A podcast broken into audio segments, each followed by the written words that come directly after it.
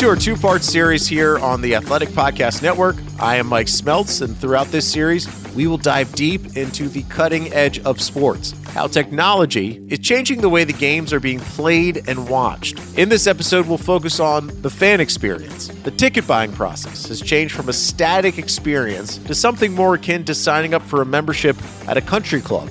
Fans today only have two options um, they can buy season tickets or they can brave the wild, wild west, which is trying to navigate resold tickets from brokers and scalpers. And I think what we provide is a very unique alternative. For fans at home, leagues are increasingly investing in alternative broadcasts to tailor presentations for all types of fans. The tech element is huge. You know, you don't need satellite trucks outside of Peyton Manning's house or outside of Eli Manning's house. It comes off like a television product or like a traditional linear product. And the quaint process of buying some baseball cards has gone virtual with the incredible innovations of NFTs. Boy, it, an easy way to explain NFTs. Uh, you know, it's like, hey, show me a picture of the Loch Ness monster.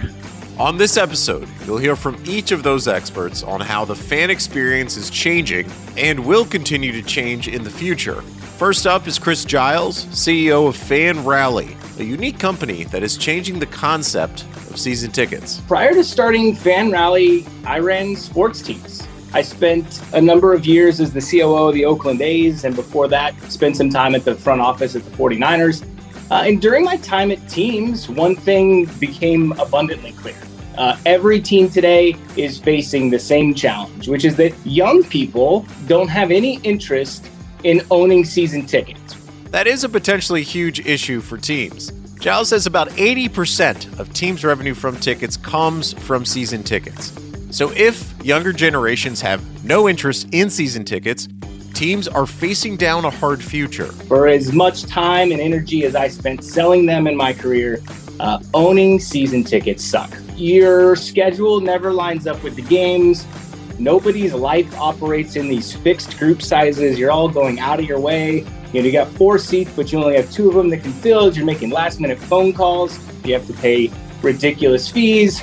And what you really get for being a season ticket holder at the end of the day is a bundle of tickets that are readily available on the secondary market and are really nothing special. After Giles' time with the 49ers and the A's, he created Fan Rally with his partners to address the same issues that he saw from the inside. Fan Rally offers fans memberships to go to games instead of season tickets. Essentially, a fan pays a monthly fee that gives them the ability to go to games in a certain area of the stadium whenever they want. We have a partnership with the Brewers uh, and let's use an example. Jamie and Jeff are subscribers to the Brewers Ballpark Pass Plus program, and they each pay $99 a month, and they can reserve seats to any game that they want to attend. They can book seats in a group with other members, so other couple friends that they have can get memberships. They can all book seats together. But you can also book seats with non member guests. So this opens up a ton of flexibility.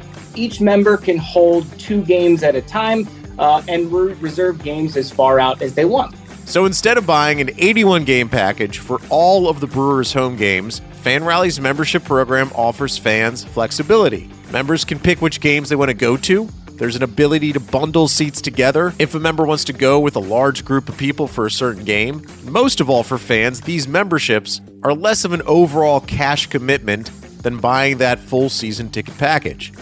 For the teams, Fan Rally gives organizations a direct connection to their fans, a connection that is really hard to get in the era of secondary ticket markets. I mean, it's a fundamentally new business model. So I think overwhelmingly, uh, the number one reason why teams are building programs on our reservations is it's about building direct relationships with the future customer. So if you think about the way uh, that a team's business works today, 80% of the revenues today are going to traditional season ticket packages. The lion's share are sold to people, you know, in the 50 to 70 age range. Now, a lot of times in order to get the best seats, you have to buy the full season. You know, everybody has a different approach. Some go out and find four to five others to share it with. Um, but basically, what happens is all of the supply on the secondary market comes from those people buying really more than they would like to and then reselling it. And so the modern consumer today is really just circumventing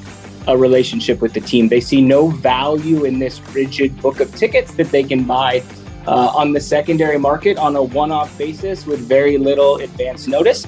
And there's really no value proposition for that modern consumer to buy that bundle of static tickets. FanRally works with teams in the NBA, MLB, NHL, and college sports. And with this system, the change that might be shocking to season ticket holders, a FanRally member does not have a permanent seat. With Fan Rally, a member's seat will likely change from game to game, so those days of finding that little community of strangers among season ticket holders in the same section would be altered, but not necessarily gone forever. I actually think Fan Rally is helping take that same exact thing, where it is the nostalgia and the community you're building around you, and applying it to the next generation. So rather than you know those people kind of being randomly assigned to you and you build community around them as they kind of move in and out of the seat neighborhood per se.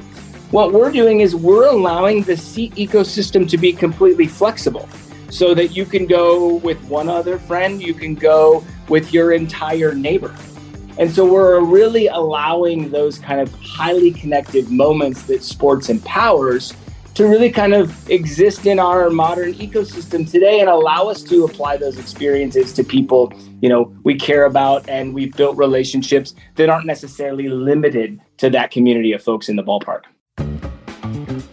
for a majority of fans, though, the way they consume their favorite sports or teams is through watching the games at home. And just as traditional TV has been overtaken by streamers, sports broadcasting is beginning to be breached by those same tech companies. This fall, Amazon will be the exclusive home for Thursday Night Football, the NFL's first ever all digital package. I don't think Amazon is going to do something as overt as uh, you can buy the football in midair during a play, although that would be really technologically really, really interesting. That is Richard Deitsch, media reporter for The Athletic, who has covered the behind the scenes drama and intrigue of the sports media business for years. But you will get obviously ads for for Prime all over the place. Their interface will allow you to probably have a very easy ability to get out of the game and to shop. I am sure that they'll designate ads that they know would be attractive to football fans. So if you sort of use the traditional ads that advertising football fans, you know, beer, automobiles, movies,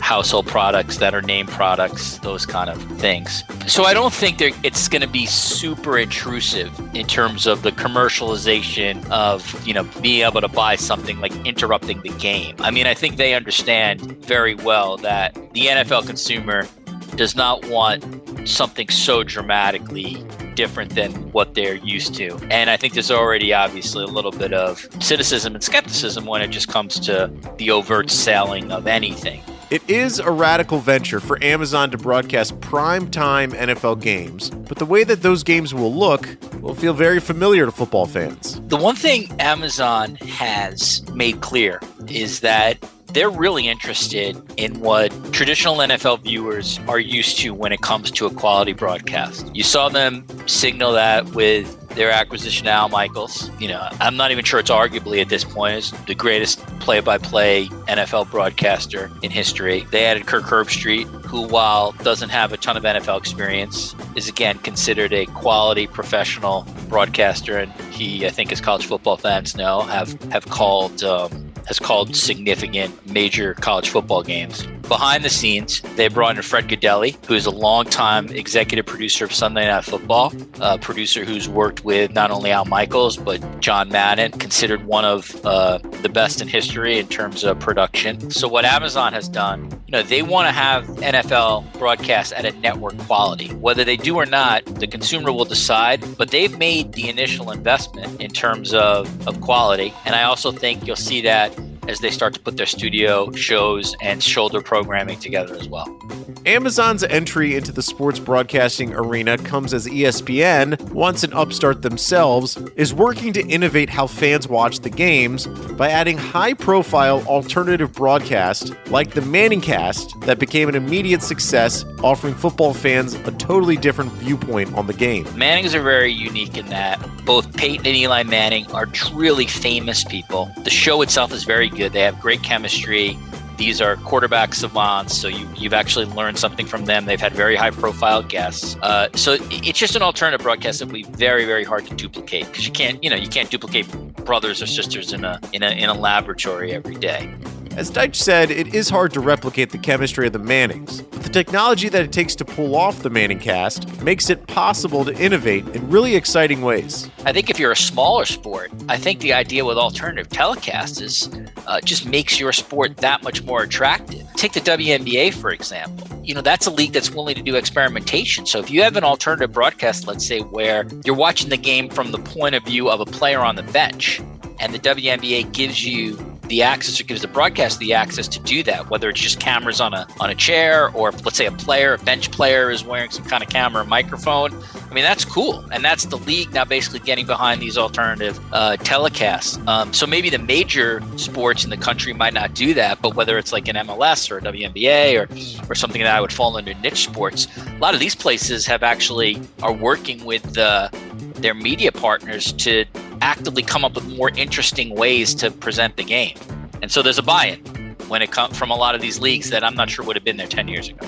The Manningcast came along at the perfect moment, a moment that wouldn't be possible without the innovations in technology that made pulling off a television broadcast from a basement look less like something out of Wayne's World and more like what an audience is used to seeing on their TVs, phones, and tablets. Tech aspect obviously is massive in terms of the ability to do alternative broadcasts and, you know, using the Mannings, for example, you have some kind of camera um, or, or studio setup wherever Peyton lives and some kind of studio setup where Eli lives. And now the technology exists where you can seam or fuse those two together, where it comes off like a like a television product or like a traditional linear product. You know, you don't need satellite trucks outside of Peyton Manning's house or outside of Eli Manning's house uh, to do this. So the the tech element is huge. You know, I would consider an alternative broadcast, but like let's even say like some well-known podcast network sitting around watching a game and you're filming the people watching the game talk about the game you know, obviously you can't rebroadcast the game because you don't have the rights to it, but that's all done because of tech. I mean, you can now do that because of things like Zoom or YouTube or whatever. So the tech element changed the sort of the equation when it comes to the thought process of alternative broadcasting. And in the past, there have been alternative broadcasts that we really don't think of as alternative broadcasts.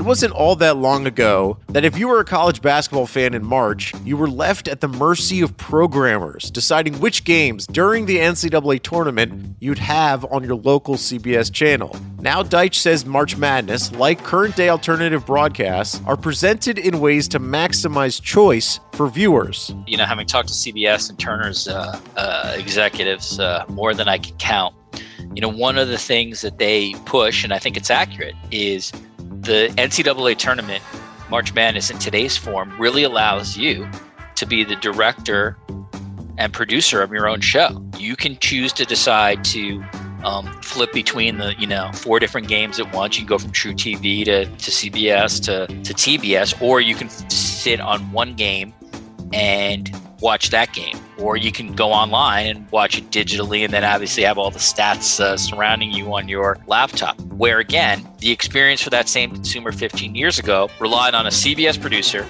to make a decision as to when to kick out of your game to go to another game that was in the last minute, so you might get a buzzer beater. You now have the access and the ability to watch every single NCAA men's and women's uh, tournament game in full. And that's purely a, based on giving consumers more choice and more agency when it comes to what they watch. And this is what this is all about. I mean, the amount of money that people now have to spend for multiple streaming services is, and quite frankly, anti fan and absurd, just given the amount of money. So, at a base minimum, if you are asking people to go into their pocket to, to pay for multiple streaming services, if you're one of those streaming services, you better do everything that you can to make that experience as good as possible for a consumer. The Manningcast, putting cameras on referees and players, stats centric broadcasts, all of it comes down to one goal giving customers, consumers, viewers control and choice. Ultimately, you want to be seen as a place that gives consumers choice, that makes the consumer feel that he or she is directing their own broadcast or producing their own broadcast. And by giving them more choices in terms of how to watch something, you provide that. And I would argue that that's good business because then it makes the consumer, I feel like, more connected to your product. And if the consumer is more connected to your product, the likelihood is the consumer will continue to purchase and pay for your product. Coming back after the break, we'll move from the at home viewing experience to the world of memorabilia, where what people buy is moving more from the physical world to the digital world. As you all know by now, we've teamed up with BetMGM this season. We'll be using the BetMGM lines to make all our picks, and we'll have special offers for our listeners each week. If you haven't signed up for BetMGM yet, use the bonus code TA Basketball and you'll get a one year subscription to The Athletic. Plus, up to a $1,000 first bet offer on your first wager with BetMGM. Here's how it works download the BetMGM app and sign up using bonus code TA Basketball. Make your first deposit of at least $10. Place your first bet on any game. Claim your voucher for a one year subscription to The Athletic. 21 plus to wager. Visit BetMGM.com for terms and conditions.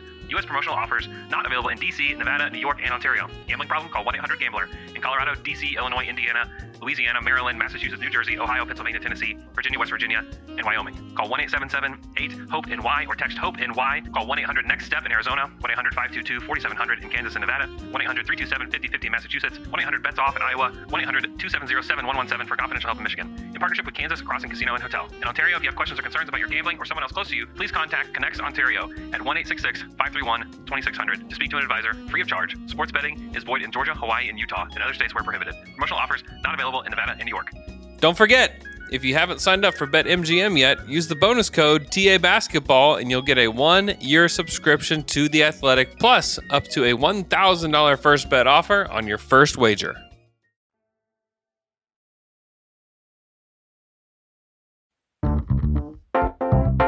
Okay, so this is the part of the episode where I should explain what an NFT is, a non fungible token. But for someone not steeped in the digital world, it can be difficult. I think overall a limited public understanding of what NFTs are because it is a, complex subject. Um, it's very technical. That is Bill Shea, a senior reporter at The Athletic covering the business of sports. And as a sports business reporter, Shea is bombarded with public relations emails about how Team X or Player Y has released their newest batch of NFTs. So it's kind of like being on the internet in the early 1980s before the internet was even a word people knew. And Top Shot was one of the first to make it really easy. You didn't have to understand gas fees and wallets and stuff like that. You could basically just give them your money and you got the little digital collectible. For the purpose of this conversation, the NFTs we are focusing on are a form of digital memorabilia. Virtual rings, trading cards, video highlights, jerseys, hats, anything a fan would normally buy in person, they can get a digital version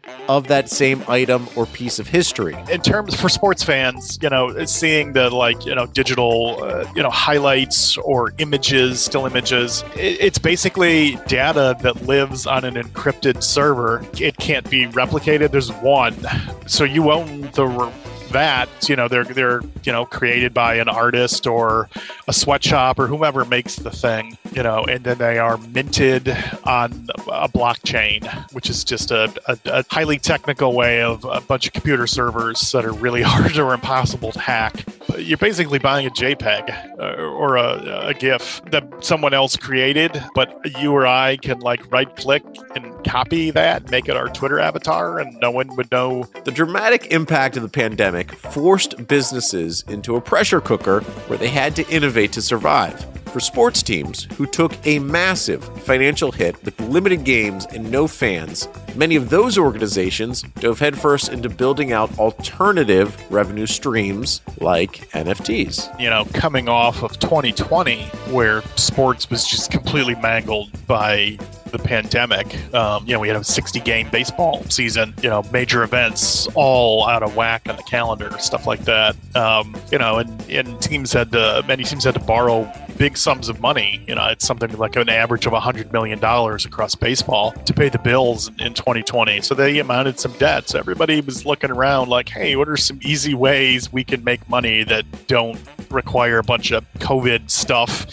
you know limitations and all that and everybody saw what nba top shot was doing and they were like whoa Top Shot, from the company Dapper Labs, is one of the leading creators of sports related NFTs. Shea says Top Shot exploded on the scene, creating a new memorabilia market almost by itself. The early sales were in the hundreds of millions. Now, that wasn't retail, you know, there was the front end retail sales of X number of millions. And then they have an online marketplace where basically it's like a, a trading card show. You go in, you have your, your collection. Somebody's like, oh, I'd like to buy that one. They can make an offer for, you know, the one of one of, you know, LeBron dunking on somebody. Um, and you agree to a price. And that's where the hundreds and hundreds of millions of dollars early on took place, with the NBA and the union getting a cut of each of those sales. Even though the sports related NFT market is new, there's already been different generations of innovations. Today, the higher priced items that are sold connect back to the non digital space, you know, the real world. One of the, the ways that teams and organizations give more utility to these things is tying them to real world physical items or experiences. You know, some of them have been attached to like, oh, it's our World Series ring. You can get a real one if you bid enough on this. If you bid, you know, a hundred thousand bucks, you know, you get an actual ring and a trip to the stadium and meet players, throw out a first pitch or something like that. Uh, Gronkowski did a thing last year where you know you buy his NFTs, the the high end ones, you get tickets to a game and a meet and greet with him. So you know there are some physical experiences attached but you know the number of zeros on the check gets longer and longer on these things to get to the to those exclusive experiences. Evangelists of NFTs declare that they are the future for collectibles, and others have absolutely no time and could care less what an NFT is. So, are NFTs the future? Shea says anyone that actually knows that answer should be really rich if I knew absolutely, I would be bottling my answer and selling it to all of the biggest auction houses and sports collectible companies. But it has been really amazing to see the last two years, not just the collectibles, but the digital aspect take over as well. And, and I will say this, you know, people often compare NFTs, and, and I've done it in my own research and, and, and analysis and writing, you know, to the famous booms of the past and bubbles, like the Dutch famous the Dutch tulip bulbs you know, in the, the 16th century that just exploded the economy. Um, and Beanie Babies in the 1990s were, you know, people got crazy for those. People still collect and pay handsome sums for Beanie Babies, but it is a very niche population of people. But if you look on eBay, I mean, there's ones that sell for thousands and thousands of dollars still. Um, maybe NFTs become this sort of unique club of people because everybody i mean they're just everywhere now and i don't know how you find much value in that you know the, the market has not settled on these things each of these stories membership seating alternative broadcast sports related nfts all share a common ideal Innovations based on what a customer wants creates success. The membership seating program being led by Fan Rally is a sign that sports fans want flexibility in how they go to games. The alternative broadcasts are about giving fans choice. They can become their own version of an at home TV producer. And sports related NFTs are addressing the desire for memorabilia that is personal, one of one, unique, and that is shareable in the digital social media world. But as dramatic as the changing landscape is for fans, for those inside of sports, the change is happening at an even faster pace. Now they can test all the drills that coaches have been doing for years. Now you can say, okay, we did an assessment and then we did this one drill. And then after we did another assessment and it changed your hip shoulder separation. So that drill's a good one. We did an assessment, we did these other drills, they didn't work. Let's stop doing those drills, you know? More on that in next week's episode. This has been Mike Smeltz from the Athletic Podcast Network. Thank you for listening.